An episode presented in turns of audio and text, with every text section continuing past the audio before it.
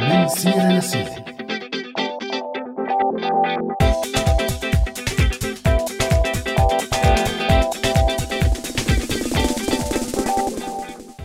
أهلا وسهلا بكل مستمعي راديو سوريالي وبرنامج من سيرة لسيرة. ومني كمان ترحيب بكل يلي عم يسمعنا بأي مكان وبأي زمان. من الصعب أنه يمر أسبوع من الأسابيع وما يكون في حدث كبير عم يصير بسوريا أو حدث أليم. أحيانا بنضطر نمر عليه بسرعة لأنه طبيعة البرنامج بالعموم ما سياسية. وأحيانا بيكون من الصعب إنه ما نتوسع بالموضوع مثل ما عم بيصير هلأ بالتدخل التركي بسوريا. بحلقات سابقة تناولنا كتير من الأحداث الكبيرة مثل التهجير يلي تعرضت له كتير من المناطق وحكينا بحلقات تانية عن أزمات اللاجئين. وبفترة من الفترات حكينا عن الهجوم يلي نفذته قوات النظام وروسيا على إدلب. واليوم رح نحكي عن الهجوم التركي على شمال سوريا. هذا الهجوم يلي جاي على أساس تحقيق منطقة آمنة بيدعي أردوغان أنه فينه يرجع من خلالها 3 مليون لاجئ من تركيا وعدد من الدول الأوروبية. بس الأهداف المعلنة شيء والحقيقة شيء تاني. شو عم بيصير بهي الحملة وشو أثرها على سوريا وعلى السوريين؟ هذا رح يكون موضوع حلقتنا لليوم. ورح نحكي أكثر عن الموضوع مع ضيف حلقتنا لليوم الزميل والصديق نورس يغان أنتم معنا على هوا راديو سوريالي. إذا حبيتوا تعرفوا أكثر عن الموضوع خليكم معنا. لي صديق من كردستان من كردستان من كردستان. اسمه شيبان. لي صديق من كردستان من كردستان من كردستان.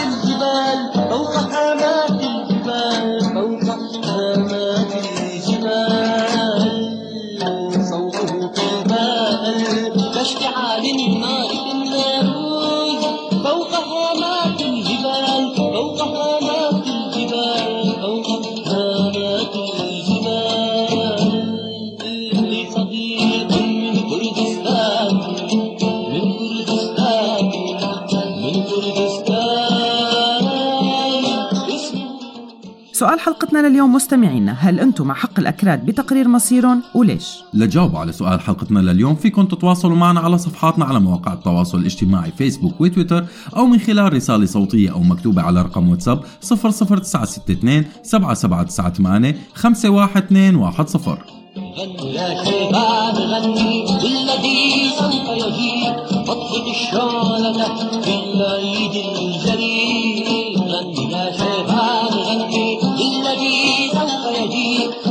الشعلة في العيد الجليل. نحن في اللهفات سواء.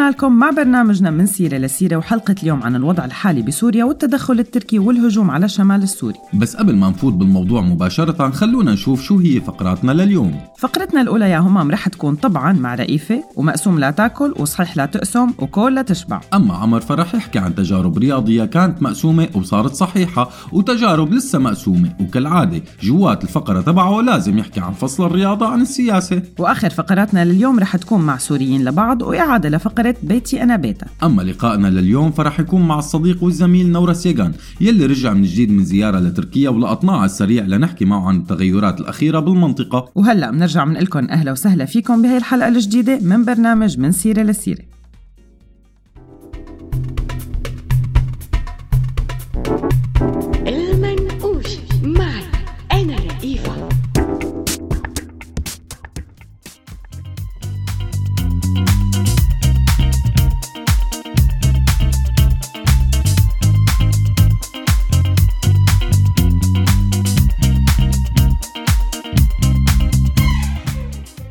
أهلا وسهلا فيكم بهي الفقرة الجديدة من المنقوشة يلي رح تكون شوي مختلفة عن المناقيش القبل على أساس عمرو مفكر حاله ملتزم بتوصيف الفقرة.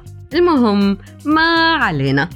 بمنقوشة اليوم رح نحكي عن إيقاف الزمن أو الزمن المتجمد. مدري ليش حاسة إنه هي الفقرة كان لازم تكون لإياد بشروي غروي وغير رأيه عمرو بآخر لحظة. المهم فقرة اليوم من المنقوشة هي عن إيقاف الزمن. ما صفي شي ما اشتغلوا فيه العلماء والباحثين. فكسروا الصوت ومؤخرا بآخر كم سنة قدروا يوقفوا الضوء. إيه؟ أسرع شي منعرفه بالعالم قدروا العلماء يوقفوه لدقيقة حسب مواقعنا الإنترنت العلمية الموثوقة. أما بمنقوشتنا فما رح نحكي حكي علمي. رح نحكي عن إيقاف الزمن. هي الخاصية الموجودة عند السوريين عموما واللي زادت مظاهرة بعد الثورة. إيه نعم. أبطال العالم بإيقاف الزمن. قبل الثورة بسنين طويلة كان في أشخاص موقف فيهم الزمن بفترة الخمسينيات ودائما بيناقشوا العالم بفكرة إنه كان في ديمقراطية بالخمسينات. وكيف روحوها السوريين على حالهم؟ في ناس وقف فيهم الزمن عند هزيمة السبعة وستين ولساتهم معلقين عند هديك النقطة. في كتير من الناس وقفوا الزمن من لما استلم حافظ الأسد السلطة سواء كانوا من المعارضين أو الموالين. ويلي لسه لهلأ مو مصدقين إنهم أبر. وفي ناس موقف عندهم الزمن من الثمانينيات وكل المشاكل الاقتصادية والعسكرية يلي رافقت هي المرحلة. بعدها في ناس وخاصة من رفقاتنا من جماعة اليسار موقف فيهم الزمن بأواخر الثمانينيات كمان وأوائل التسعينيات لما كان لسه في اتحاد سوفيتي. ورافضين فكرة إنه خلص بح ما عاد في اتحاد سوفيتي. وبالعودة للقائد الخالد يلي مات بالأخير حافظ الأسد. كمان كتير من الناس لساتها واقفة عند هداك اليوم ويلي لسه عم تتعامل معه كأنه موجود وعم يحكم العالم مو بس سوريا ومن مكان سري. هذا العام كمان كان نقطة فاصلة بالنسبة للعالم مو بس للسوريين. في إحدى الدراسات بتقول إنه في كتير من الناس لهلأ بيتفاجئوا لما يعرفوا إنه صار مارق 19 سنة على بداية الألفية الجديدة. وعند السوريين ارتبط هذا الشيء بتسلم القائد الشاب لزمام السلطة في سوريا ويلي لحقوا لحظة فاصلة عالمية هالمرة واللي هي أحداث 11 أيلول واللي الناس موقف عندها الزمن بهي اللحظة. هذا التوقف بالزمن بينعكس على حياة الأشخاص بالكامل بينعكس على ذوقهم بالموضة والموسيقى والقراءة والكتابة وشو بيشوفوا مسلسلات وتصرفات الأشخاص وطريقة حركتهم وحياتهم. فكتير من اليساريين ولو الجملة كتير نمطية لسه بيلبسوا مثل ما كانوا يلبسوا اليساريين بالسبعينيات والثمانينيات وبيسمعوا نفس الموسيقى. أما جماعة البعثيين فصدق عزيزي المستمع أو لا تصدق في ناس لليوم بتلبس لسه بدلة السفاري. أما العالقين بمرحلة تسلم الرئيس طبيب العيون للسلطة فلسه بيشوفوا فيه الرئيس الشاب الراغب بالتغيير. أغلبية الناس يلي لسه علقانة بمراحل زمنية مثل هي بيكون عندها علاقة مع موسيقى تبع هديك المرحلة. فما بينطربوا غير على أسمهان. وجماعة راغب علامة يلي لسه شايفين فيه الشب الخزيق وزعلانين إنه ربيع الخول يعتزل الفن. والله حوينته. في لسه جماعة أصعب من توقف الزمن. في ناس وقف فيها الزمان والمكان. ففي بعض الأشخاص بيتذكروا ما يسمى مدينة الثورة أو الطبقة مثل ما بلش المشروع من شي ألف سنة. ولسه عايشين بهديك الجغرافيا والزمان. أما الأصعب فهن جماعة المالكي بالشام والموغامبو بحلب. هدول الأشخاص يلي لسه علقانين بمكان وزمان ومفترضين إنه كل سوريا مثلهم وهدول أغلبهم بيكونوا من جماعة والله كنا عايشين. وأخيرا وليس آخرا في الناس يلي موقف فيهم الزمن بغير قرون. ففي بعض المتدينين يلي موقف فيهم الزمن بالخلافة الإسلامية. الحقيقة ما بعرف أي وحدة من هي الخلافات بس المهم وقف فيهم الزمن بهديك المرحلة. وإذا حطيناهم بمركبة زمن وبعتناهم لهديك الحقبة منكون خدمنا القرن الواحد والعشرين. شو خدمة كبيرة. هلأ وصلنا لزمن الثورة واللي هو أقرب الفترات الزمنية. في ناس موقف فيها الزمن بعدة مراحل. في ناس وقف فيها الزمن عند مظاهرة الحميدية. في ناس عند مظاهرة الساعة. في ناس وقف فيهم الزمن عند بداية التظاهرات الحقيقية بدرعا. وفي ناس وقف فيهم الزمن عند أول 10 12 13 14 انشقاق للشرع وشلح ماهر للبيجامة. وفي ناس وقف فيهم الزمن من لما رجع النظام القصير في ناس من آخر لحظة طلعوا فيها من سوريا وفي ناس عند فقد عزيز على قلبهم بظل الحرب وفي ناس من لحظة وصولهم على أرض اللجوء الجديدة بيوقف الزمن عند هديك اللحظة. هلأ صحيح بيكون واقف الزمن بس يمكن لازم نطلع من هي الحالة ونمد راسنا مثل الوليد الجديد على هذا العالم. يمكن لازم نتعلم إنه نطلع من هذا المخاض الطويل يلي كان موقف فيه الزمن ونعرف نحن وين سواء كنا جوات البلد أو براته. نعرف إنه خلص طلعنا مظاهرات وإنه عن جد تحدينا المستحيل ضد واحد من أكبر طغاة هذا القرن. وتحملنا كل شيء إجا على حياتنا ونكون واعيين لكل شيء تغيير حوالينا. فلا تركيا يلي أول ما وصلنا لها هي نفس البلد ولا لبنان ولا الأردن ولا كل الدول الأوروبية ولا حتى أمريكا كل شيء تغير. سوريا ما عادت نفس البلد مو بس بسبب الثورة أو كل التخريب والقتل اللي عمله النظام لا بس ببساطة لأنه الزمن عم يمشي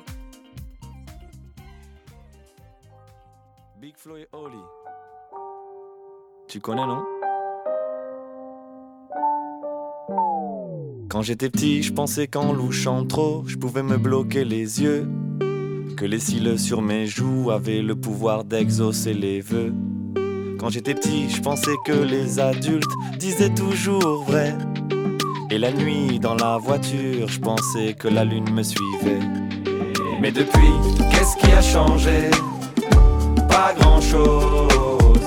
Je n'ai pas rangé les questions que je me pose. Qu'est-ce qui a changé?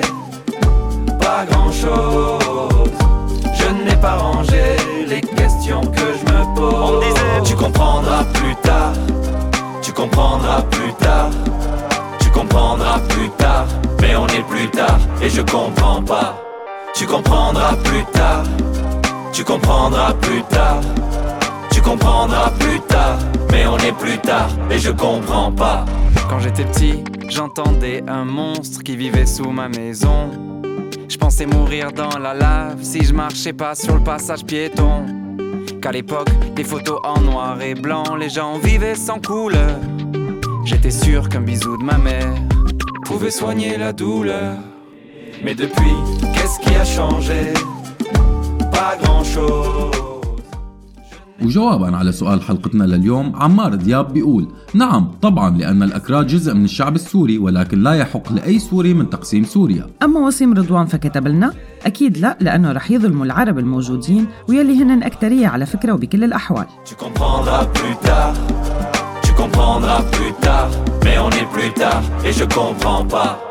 Tu comprendras plus tard. Tu comprendras plus tard. Tu comprendras plus. Mais on est plus tard et je comprends pas. Aujourd'hui, en grattant un ticket, je me vois millionnaire. Je me dis, tout ira mieux si je souris à la banquière.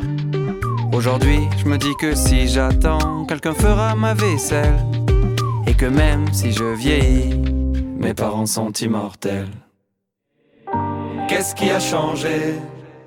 Pas grand-chose. Je n'ai pas rangé les questions que je me pose.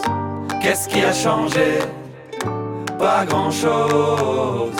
Je n'ai pas rangé les questions que je me pose. On disait, tu comprendras plus tard.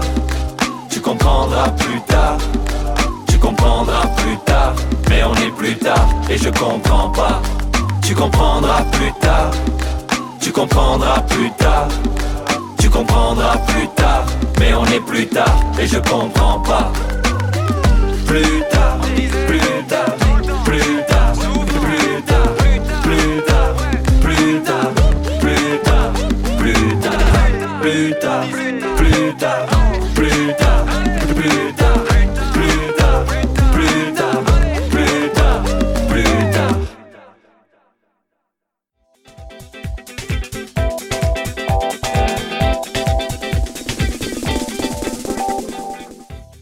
وسهلا فيكم من جديد بهي الحلقة من برنامج من سيرة لسيرة ويلي رح نحكي فيها عن تطور الأحداث الأخير والتقسيمات يلي عم تتعرض لسوريا. بعد تهديدات طويلة عملها الرئيس التركي رجب طيب أردوغان وطلبه المستمر من أمريكا غطاء مشان ينفذ عملية أكبر بالداخل السوري ليعمل منطقة آمنة أو فاصلة بالشمال السوري. وفجأة وبدون سابق إنذار أعلنت أمريكا انسحاب قواتها وتركت فراغ كبير اعتبرت طبعا من خلاله تركيا أنه هذا كرت أبيض لإلها مشان تدخل للشمال السوري وتحقق مشروعها. ومثل كل العمليات العسكرية الهمجية عبر التاريخ أخذت العملية العسكرية التركية بالشمال السوري اسم ما بيعبر عن همجية هي الحروب.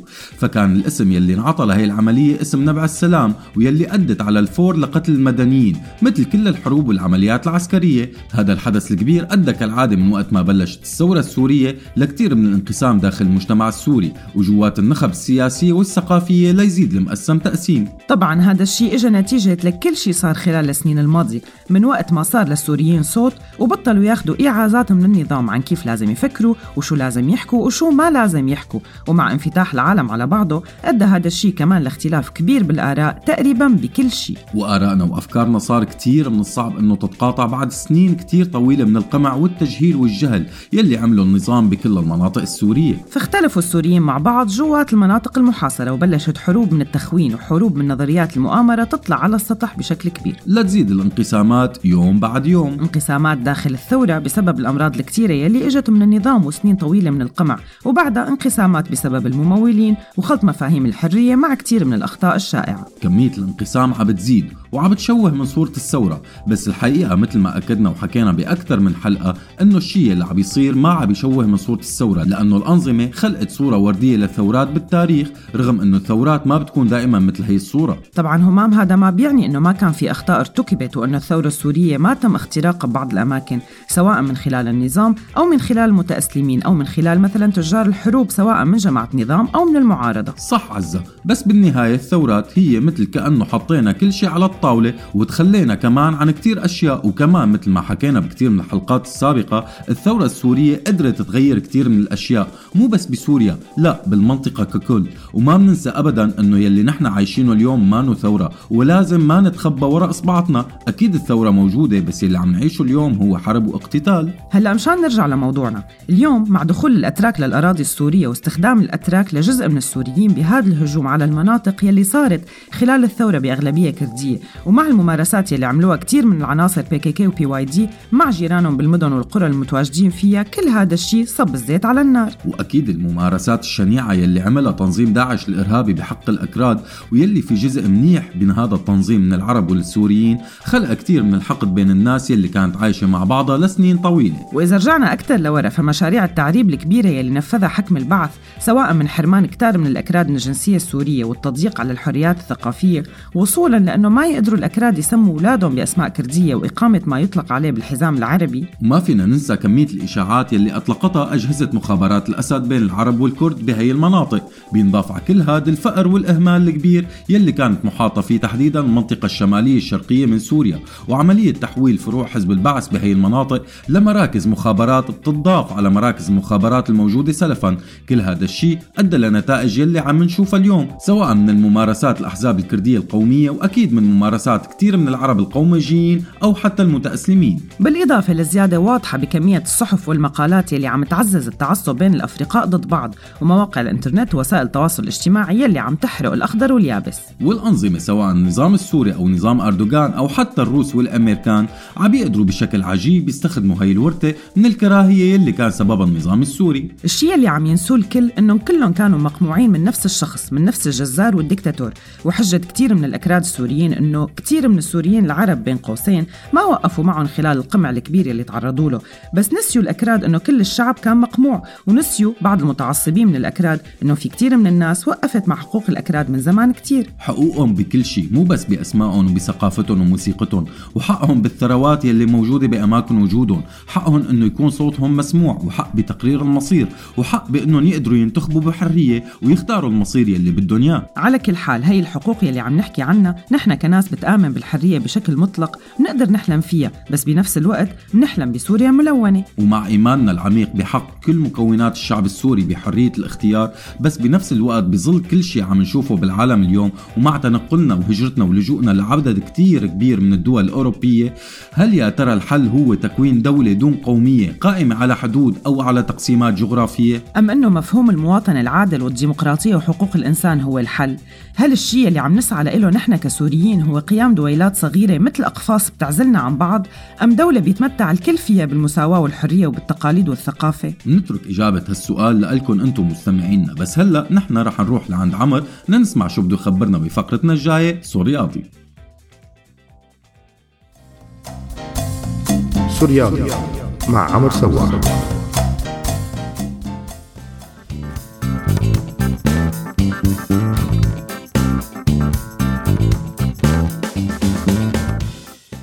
مرحبا معي أنا عمر بفقرة جديدة من سورياضي الرياضه بحياتها ما كانت مفصولة عن السياسة مثل ما بيحبوا دائما يفهمونا. وطالما كانت الرياضة يا وسيلة لاهداف سياسيه يا أما العكس. فكتير من الدول المهزومة كانت تسعى لأي نصر بالرياضة لحتى يبرروا هزيمتهم. ويرفعوا من معنويات الشعوب. وكتير من الدكتاتوريات سعت تنتصر بالرياضة وشعبها عم يتعذب بالأقوياء سبق بالفقرة الماضية من سيرة سيرة وذكرنا بفضيحة الدكتاتور الأرجنتين وأول كأس عالم حصلت عليه الأرجنتين بهذيك الفترة بسبب هي الفضيحة. وحكينا قبل عن احتفال رياضي الدكتاتور السوري بشار الأسد بفوزهم وكأنه هو اللي كان عم يركض معهم بالملعب بس الرياضة إلها كمان استخدامات نبيلة مشان نقول الحق. وسبق وحكينا كمان فقرة ماضية من سورياضي عن فريق الجزائري لكرة القدم وقديش قدم للقضية الجزائرية وكيف قدر الفريق العراقي بفترة كانت الأوضاع فيها أسوأ ما يكون أنه يرفع من معنويات شعبه بفريق مقاتل حقيقي. اليوم رح أحكي عن الرياضة والسياسة والحدود والتقسيم وعن تجربتين. أول تجربة هي تجربة الفريق الألماني. فبعد الحرب العالمية الثانية تقسمت ألمانيا لثلاث ولايات. استمر الاتحاد الألماني لكرة قدم بما يسمى بوقتها بألمانيا الغربية بينما خرجت ألمانيا الشرقية بفرق مختلفة لعدة سنوات. وبالوقت اللي كان فريق ألمانيا الغربية عم يحقق نجاحات وتطور على المستوى الداخلي والخارجي كان الفريق الشرقي عم يعاني بشكل كتير كبير. ما جمعت الفريقين كتير من المواجهات بس لما كانت تصير مواجهات كانت السياسة حاضرة فيها وبقوة. فمثلا بكأس العالم 1974 نظمت بطولة كأس العالم لكرة القدم ألمانيا الغربية. وإجا المنتخبين الألمانيين بنفس المجموعة بالدور الأول. والتقوا بمباراة كان واضح فيها كتير البعد السياسي بمدينة هامبورغ. بهداك الوقت فازت ألمانيا الشرقية على ألمانيا الغربية 1-0 بالأخير تأهل الفريقين للدور الثاني. بس الفرق إنه الفريق الشرقي طلع رأسا من هذا الدور بينما استمر الفريق الغربي لياخذ البطولة. ولليوم بيقولوا إنه بالنسبة لألمانيا الشرقية هزيمة ألمانيا الغربية بهذيك المباراة بالدور الأول كان أهم من الفوز بكل البطولة. مع إعادة توحيد ألمانيا وسقوط جدار برلين فازت ألمانيا الغربية بكأس العالمية الثالثة. ورغم عدم مشاركة لاعبين من ألمانيا الشرقية بس احتفل الألمان الغربيين والشرقيين مع بعض. لتبلش بعدها مرحلة من التسويق للتوحيد وإعادة لم الشمل عن طريق الرياضة واللاعبين اللي صاروا يلعبوا مع بعض من كلا البلدين بفريق واحد.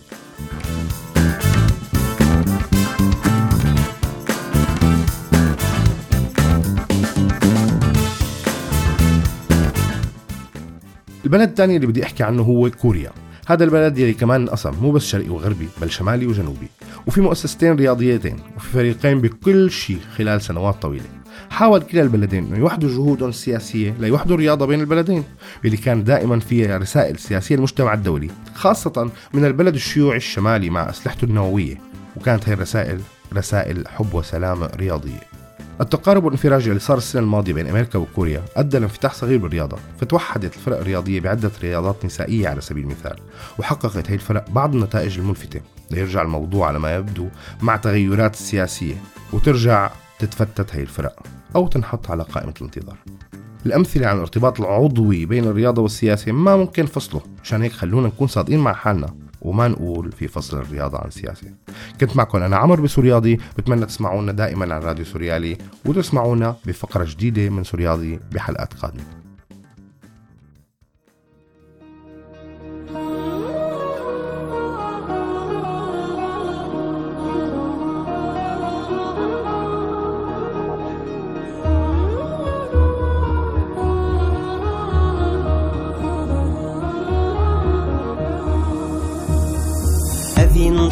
tabu yare yare şinu şiyana tabu.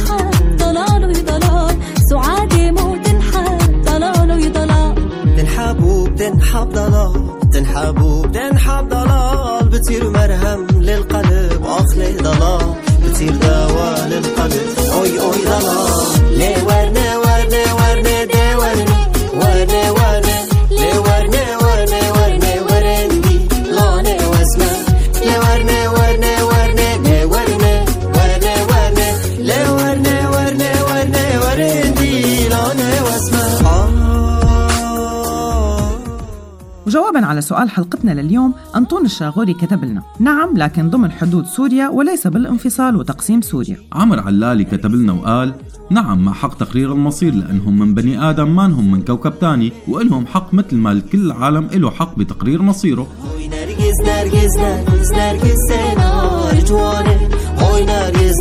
nergiz sor gülle divane هوي نرجس نرجس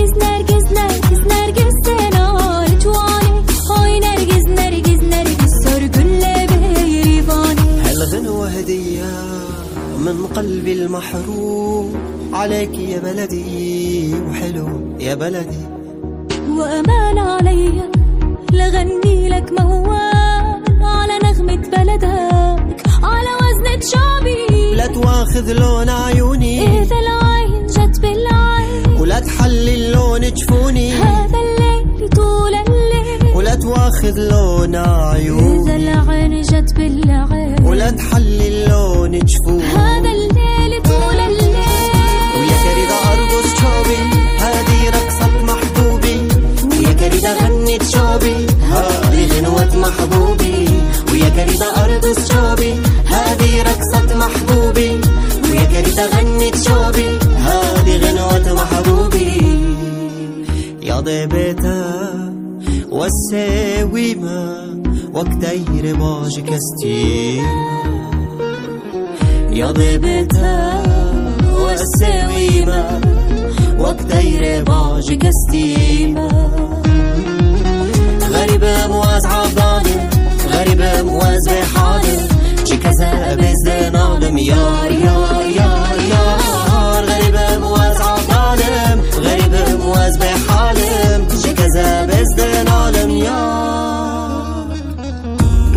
قواتوته يبيرام غريبة دچش دورام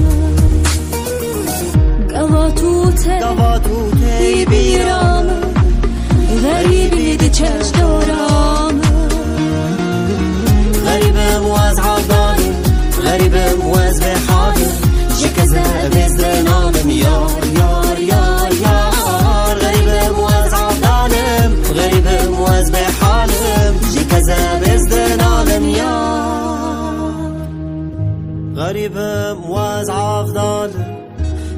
غريبة مواز بحالة لكذا بزدن عالم يا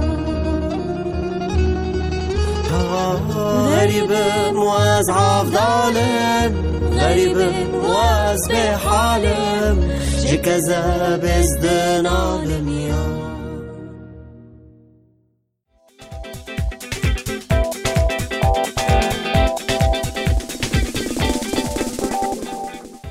ورجعنا لكم مستمعينا بالقسم الثاني من حلقتنا لليوم يلي عم نحكي فيه عن التدخل العسكري الأخير لتركيا في سوريا. وهون بدنا نطرح سؤال. هل ممكن ترجع سوريا مثل ما كانت؟ أكيد عم نحكي عن الجغرافيا بالإضافة للمكونات الثقافية. الانقسام يا عزة كتير كبير والتغيير الديموغرافي اللي صار لسه أكبر. وأنا هون ما بس عم بحكي عن ملف التشييع والتجنيس يلي اتبعه النظام لا عم بحكي عن حركة الهجرة الكبيرة لأجزاء كاملة من الشعب. مدن وقرى كاملة بطلت موجودة أعداد هائلة من الأطفال مجهولين نسب أعداد هائلة من مشوهي الحرب. بالإضافة لانتشار الدعارة والمخدرات بشكل كتير كبير. تشتيت العائلات وانقسامات مجتمعية بتخوف مو بس بالداخل المدن لا جوات العائلات نفسها. كل هذا الشيء بخلينا ما بس نطلع على الصورة الكبيرة والانقسام يلي صار جوات مكونات الشعب السوري ككل كعرب وأكراد ومسيحية وإسلام وشيعة وسنة وشركس وأرمن لا صار في انقسام حتى جوات كتير من العائلات. والمشكلة إنه اليوم ما في حدا بده بالمرحلة القادمة يكون في حلول لأنه إذا كان في حلول لكل هذا التقسيم يلي تعرض له المجتمع السوري ما حدا رح يقدر يسيطر على الوضع. خلينا نرجع مرة تانية همام للخط تبع الحلقة والبداية من القسم الأول تبع الحلقة لما حكينا عن دخول الأكراد للشمال السوري ليعملوا منطقة آمنة لينقلوا حسب ما عم يسوي أردوغان ما يقارب 3 مليون لاجئ من أوروبا وتركيا لسوريا ولهي المنطقة تحديدا. القوات الرئيسية اللي عم تستخدمها حاليا تركيا حملت ما يتعارف عليه حاليا بعلم الثورة باستغلال فاضح لهذا العلم يلي اختارته فئة كبيرة من الثوار ليكون رمز لإلها مثل ما صار بليبيا لما رجعوا الليبيين العلم القديم. قدر أردوغان يستخدم مجموعة كبيرة من السوريين ليزيد الانقسام بين الناس. اليوم المقسوم صار مقسم ويلي هو عنوان الحلقة. انقسام بين التيارات الإسلامية سواء الجهادية أو التيارات الإسلامية السياسية. الانقسام زاد بشكل كتير كبير بين كل أحزاب اليسار السوري. وكمان الانقسام وصل حتى لتيارات المجتمع المدني اللي صارت تختلف على أبسط مفاهيم حقوق الإنسان. كتير من الناس بتقول إنه هذا الشيء سلبي بس بالحقيقة في جانب إيجابي كان بالكشف الأقنعة ببعض الأحيان وفتح مجال للحوار مثل الحوار يلي فتحناه اليوم. على كل حال طرحنا أسئلة كتير ولسه في بجعبتنا أسئلة كتير بس. رح نطرحها على ضيف حلقتنا بعد شوي واللي هو الصحفي والكاتب والزميل نورس يقام فخليكم معنا. سوريين لبعض. معي أنا بسام داوود. لنحكي عن مبادرات أنفية السوريين للسوريين.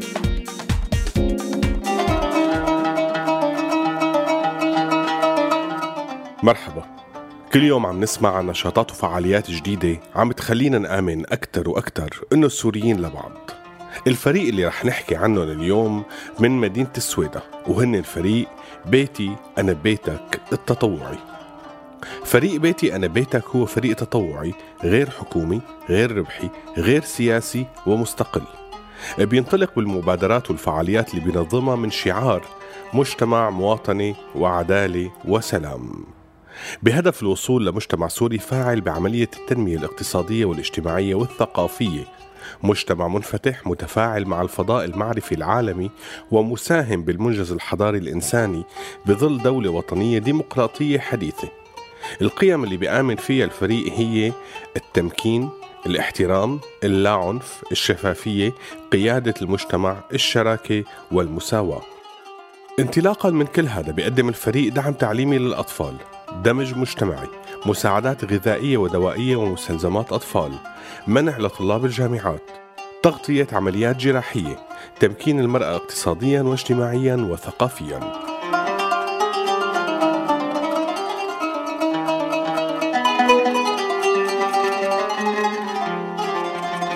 من الحملات اللي نظمها فريق بيتي أنا بيتك حملة رجعت الشتوية ضلك فكر فيي. ومن خلال هالحملة وزعوا خلال الشتاء الماضي معونة للأسر المحتاجة من ملابس مازوت قرطاسية وتضمنت الحملة كمان توعية ضد التحطيب الجائر. ومن أهم مشاريع الفريق برنامج منح لطلاب الجامعات وهو برنامج دائم بيتأمن من خلاله منح دراسية للطلاب المحتاجين بمحافظة السويدة وكمان من الفعاليات الدائمة فعالية توعية المرأة يلي بتتضمن عرض أفلام ونشاطات حوارية مع النساء الغير مهتمات بالشأن العام. ومثل الكثير من المنظمات بيشتغل كمان الفريق على توزيع مساعدات غذائية ودوائية ومستلزمات أطفال. هذا البرنامج كمان دائم والمستفيدين منه هن الأسر المحتاجة بمدينة شهبة وريفة من وافدين ومحليين حسب المنح. هي مو كل الفعاليات والمبادرات اللي بقوم فيها الفريق في غيرها كمان. فإذا مهتمين تعرفوا عن الفريق أكثر وبرامجه ونشاطاته فيكن تزوروا صفحتهم على الفيسبوك اللي بتحمل اسم بيتي أنا بيتك منظمة عمل مدني. بيتي أنا بيتك هن النموذج السوريين يلي لبعض يلي شايلين هم أهلهم السوريين وعم يعملوا كل جهدهم للوصول لمجتمع سوري فاعل مجتمع مواطنة وعدالة وسلام. سلام. سوريين لبعض. معي أنا بسام داوود. لنحكي عن مبادرات أنفية السوريين للسوريين.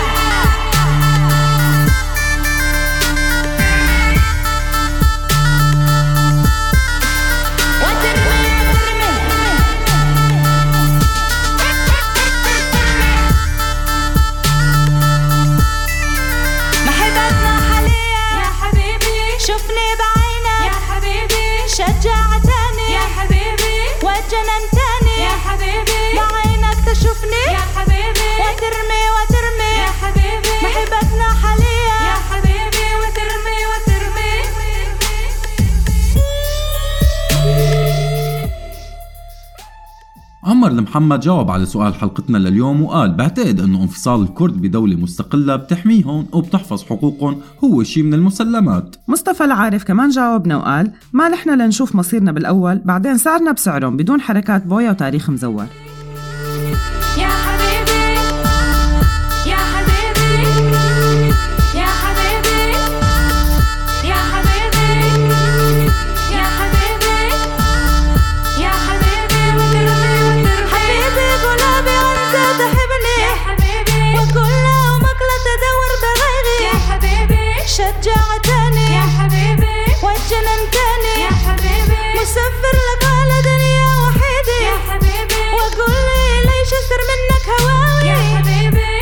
محبتنا حاليا. يا حبيبي. شوفني بعينك. يا حبيبي. بعينك تشوفني. يا حبيبي.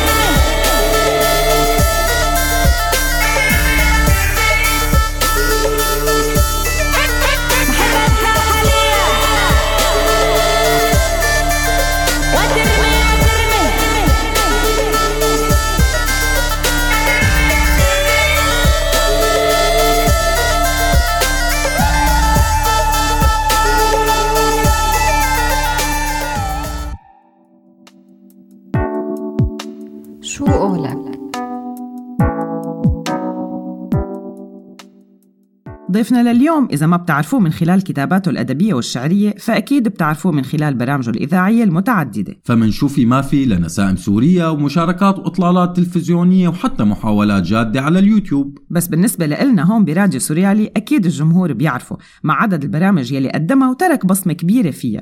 ضيف حلقتنا لليوم الصديق والزميل الإعلامي نورس يجن. سوريالي سوريالك.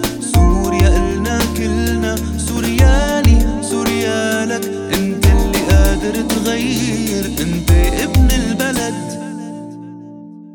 الزميل والإعلامي نورس يجان أهلا وسهلا فيك ضيف عزيز ببرنامج من سيرة لسيرة عهوى راديو سوريالي. أه بس نورس ما بعرف مين اللي لازم يرحب بالتاني بما أنك من أهل البيت أنت ولا نحن؟ يعني أنت فيك تقدمنا هلأ.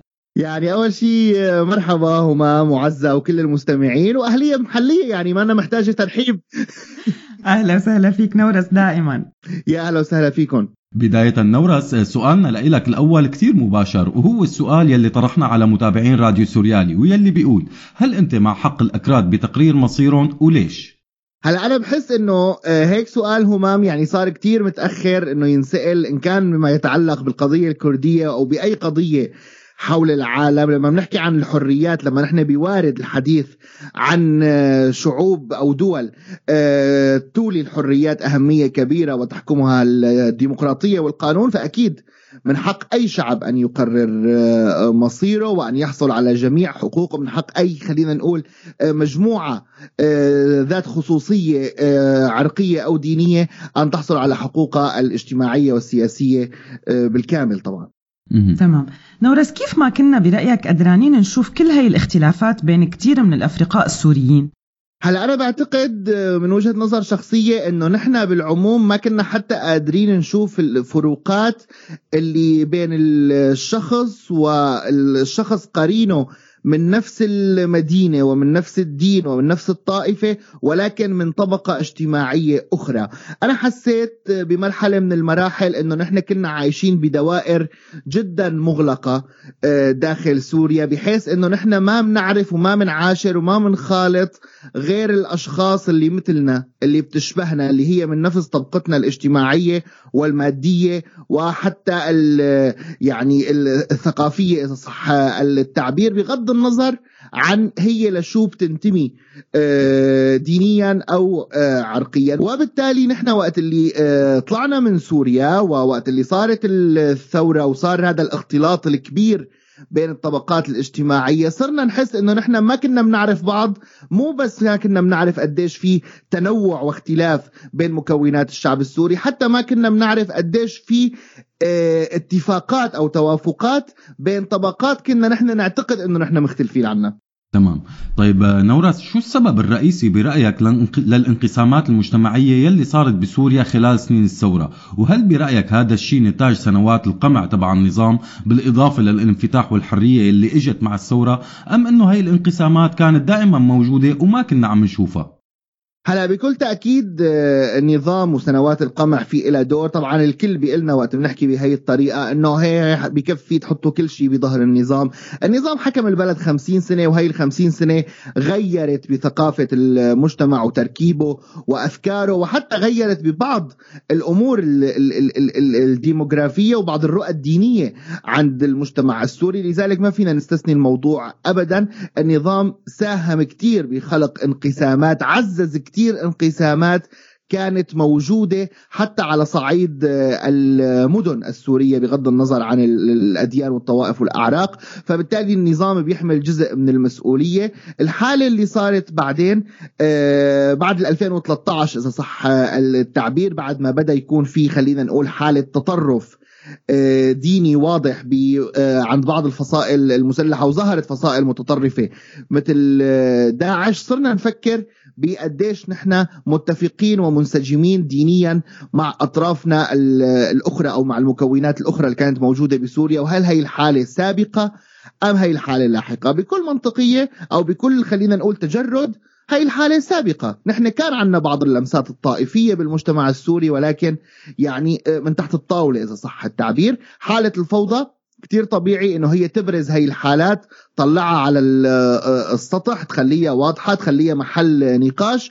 وهذا النقاش جدا ضروري لنقدر فيما بعد إذا آه، مشينا بطريقة آه، صحيحة ل آه، خلينا نقول كتابة العقد الاجتماعي الجديد لسوريا نقدر إنه نحن نتغلب عليه طب نورس في حالة عامة هلأ صايرة لما بعض اللاجئين السوريين بيحصلوا على جنسيات بلدان أوروبية أخرى وبتصرفوا كأوروبيين بس اليوم عم يتحججوا بالوصول المتأخر للأكراد على سوريا وبيطلقوا عليهم وصف الضيوف فشو رأيك بهذا الموضوع؟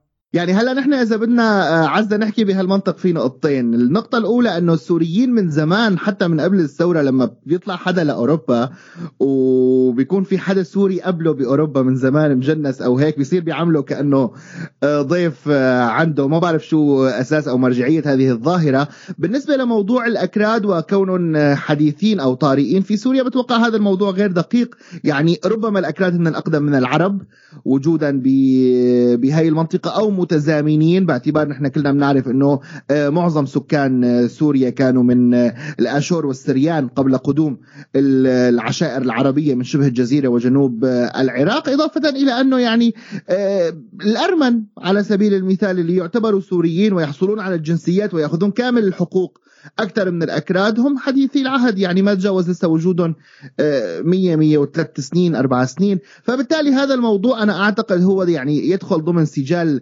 إعلامي آه، يمكن بتخدموا مصالح سياسية معينة.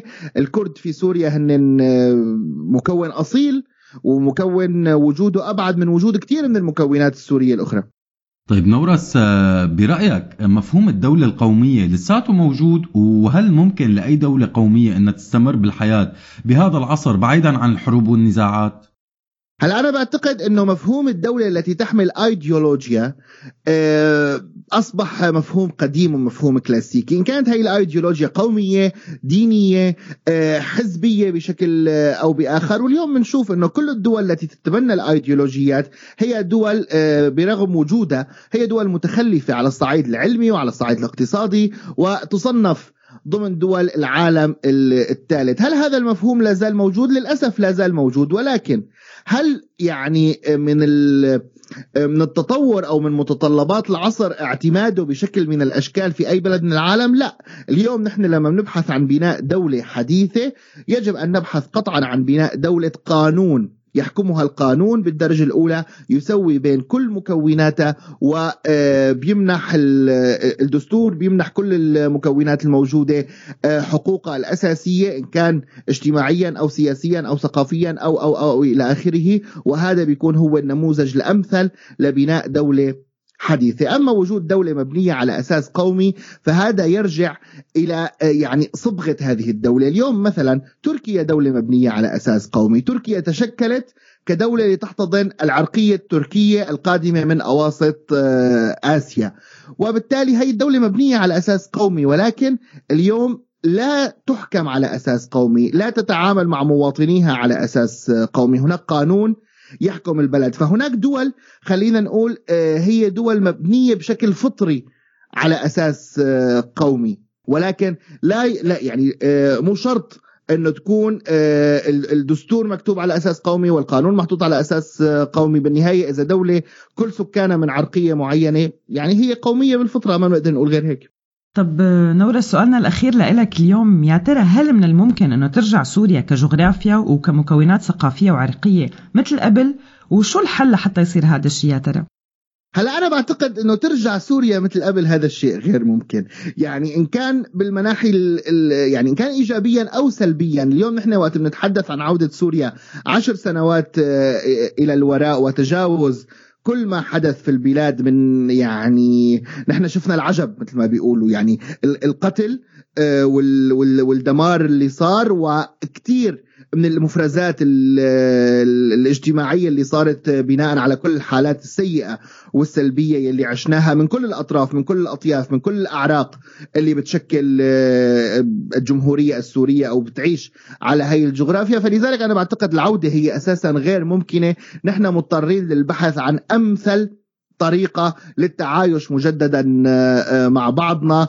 أنا بعتقد إنه الجغرافيا السورية وهذا اعتقاد شخصي الجغرافيا السورية باقية على شكلها الحالي اللي كان موجود قبل 2011 ولكن اللي رح يكون داخل هذا هذه الجغرافيا لسه غير واضح. ونحن بنحتاج إنه كلياتنا كسوريين نكون مساهمين ضمن حوار مجتمعي صريح. نقدر من خلاله آه، نوصل لأمثل طريقة لتعايش هاي المكونات السورية مع بعضها مرة ثانية تمام. نهاية نورس قبل ما نختم معك حابين نسألك سؤال هيك حشر شوي ومتعارف عليه. شو جديدنا؟ والله هلا كنت عم يعني عم أقرأ شوية نصوص ويمكن فوت تصوير على والله أنا يعني آه، بتمنى إنه إني أعمل شيء مرة تانية آه، على راديو سوريالي وبتمنى إني كمان آه، يعني أطلع. أنا لي فترة عم أشتغل رياضة ومبسوط كتير لأنه أنا بحب الرياضة وبحب يعني بتابعها بنهم مثل ما بيقولوا. بس بالمقابل يعني حابب إني بشكل إضافي إني أعمل شيء مرة تانية له علاقة بالثقافة أو بالفن أو هيك. عم حاول احضر لشيء وإن شاء الله. يعني بنفوت تصوير على الصيف. نهاية نورس عن جد. شكرا كثير إلك وشكرا لوقتك ويعطيك ألف عافية وموفق بكل المشاريع اللي قمت فيها وراح تقوم فيها بالمستقبل. يا رب. تسلم لي همام شكرا لكم. وأنا بالنهاية يعني آه، بصراحة إنه أنا حبيت آه، إني أكون آه، معكم بالدرجة الأولى. وكل شيء حكيته كان يعني فعليا وجهات نظر شخصية. ممكن بعض الناس يشوفوا إنه كلامي كان حالم أو كان يعني هيك ما بعرف مثالي أو عم يبحث عن مثالية معينة. بس أنا بتمنى إني أشوف البلد بهي الطريقة وبتمنى إنه نحن كلياتنا كسوريين نرجع نشوف بعض كسوريين بالمقام آه، الأول. وهذا الشيء اللي رح يكون الأسلم لنا لأولادنا ولمستقبل بلدنا. أكيد أكيد. معك 100% إن شاء الله إن شاء الله. أكيد. شكرا كثير لك يا نورس. يعطيك ألف عافية. أهلا. سلامات سلامات. يا هلا مع السلامة. طافر الناصر مع السايكو فاصل. ما بنهدر ولا مفي نبض وفي زطلة باطل. لو الراب كنت مقاتل. هلا.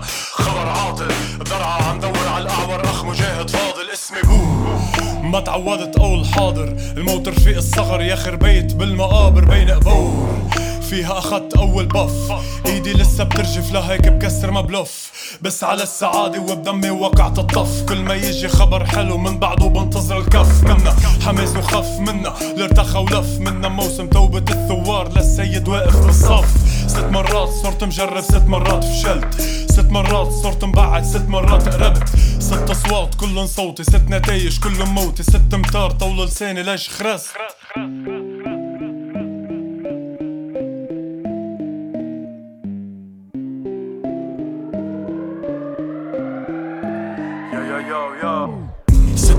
حداد وقفنا ست أيام حداد. ست أيام حداد علينا ست أيام حداد. ست شعوب مبادر سمنا بدمه ست شعوب حتى الرد نحد عليهم. ست أيام جداد ست أيام حداد وقفنا ست أيام حداد. ست أيام حداد علينا ست أيام حداد. ست شعوب مبادر سمنا بدمه ست شعوب حتى الرد نحد عليهم. ست أيام جداد هيكسا كونسيو هيكسي كونتا هيكسا فوبيا خلقت ببلد لا اتدفى بعت الصوبيا. ست رواح في صرفت حملت سبع روحة طفشت ألف غربة ولا ببلدي مرة موت يا. والبسيل يتشردق بمهجرين ياكل كف عامل سوري تلم أمه بالبستيل والرزيل لو بعد عمر طويل عقبرو شيعة السفارة رح تسكر تقرع عزازيل عقول الجندي منعرف لمعاركنا مش قصيرة. مع كل خرا الحراك ضل أشرف من ميت مسيرة. في منا اليأس ومل في منا الهج وفل واللي ضل منا اعتل قلبه أمل انشل. ست آراء براسي كل الرأي قالوا أول يا أخي ولا واحد فيهم الرأي وأنا رأي الكل. ست أصوات براسي كلن صوتي قالوا روح يا أخي. ست أصوات براسي كلن صوتي قالوا ضل. ست مرات صرت مجرب ست مرات فشلت. ست مرات صرت مبعد ست مرات قربت. ست أصوات كلن صوتي ست نتايج كلن موتي. ست أمتار طول لساني ليش خرست ست أيام حداد وقفنا ست أيام حداد. ست أيام حداد علينا ست أيام حداد. ست شعوب مبادر سمنا بدمه ست شعوب حتى الرد نحد عليهم ست أيام حداد. ست أيام حداد وقفنا ست أيام حداد. ست أيام حداد علينا ست أيام حداد. ست شعوب مبادر سمنا بدمه ست شعوب. حتى الرد نحد عليهم ست أيام حداد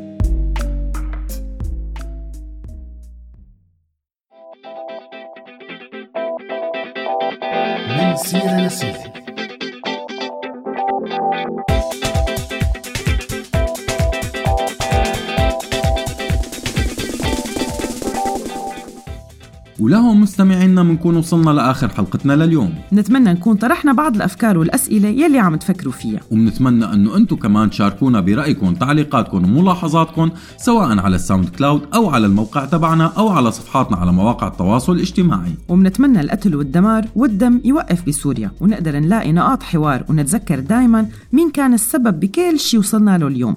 وهلا صار لازم نودعكم ونشكر كل مين كان عم يسمعنا أو شارك معنا. شكرا كثير لكم مستمعينا وشكرا لكل فريق الحلقة من إعداد وإخراج وبث وفريق التواصل الاجتماعي. على أمل لقاء بحلقة جديدة. سلام.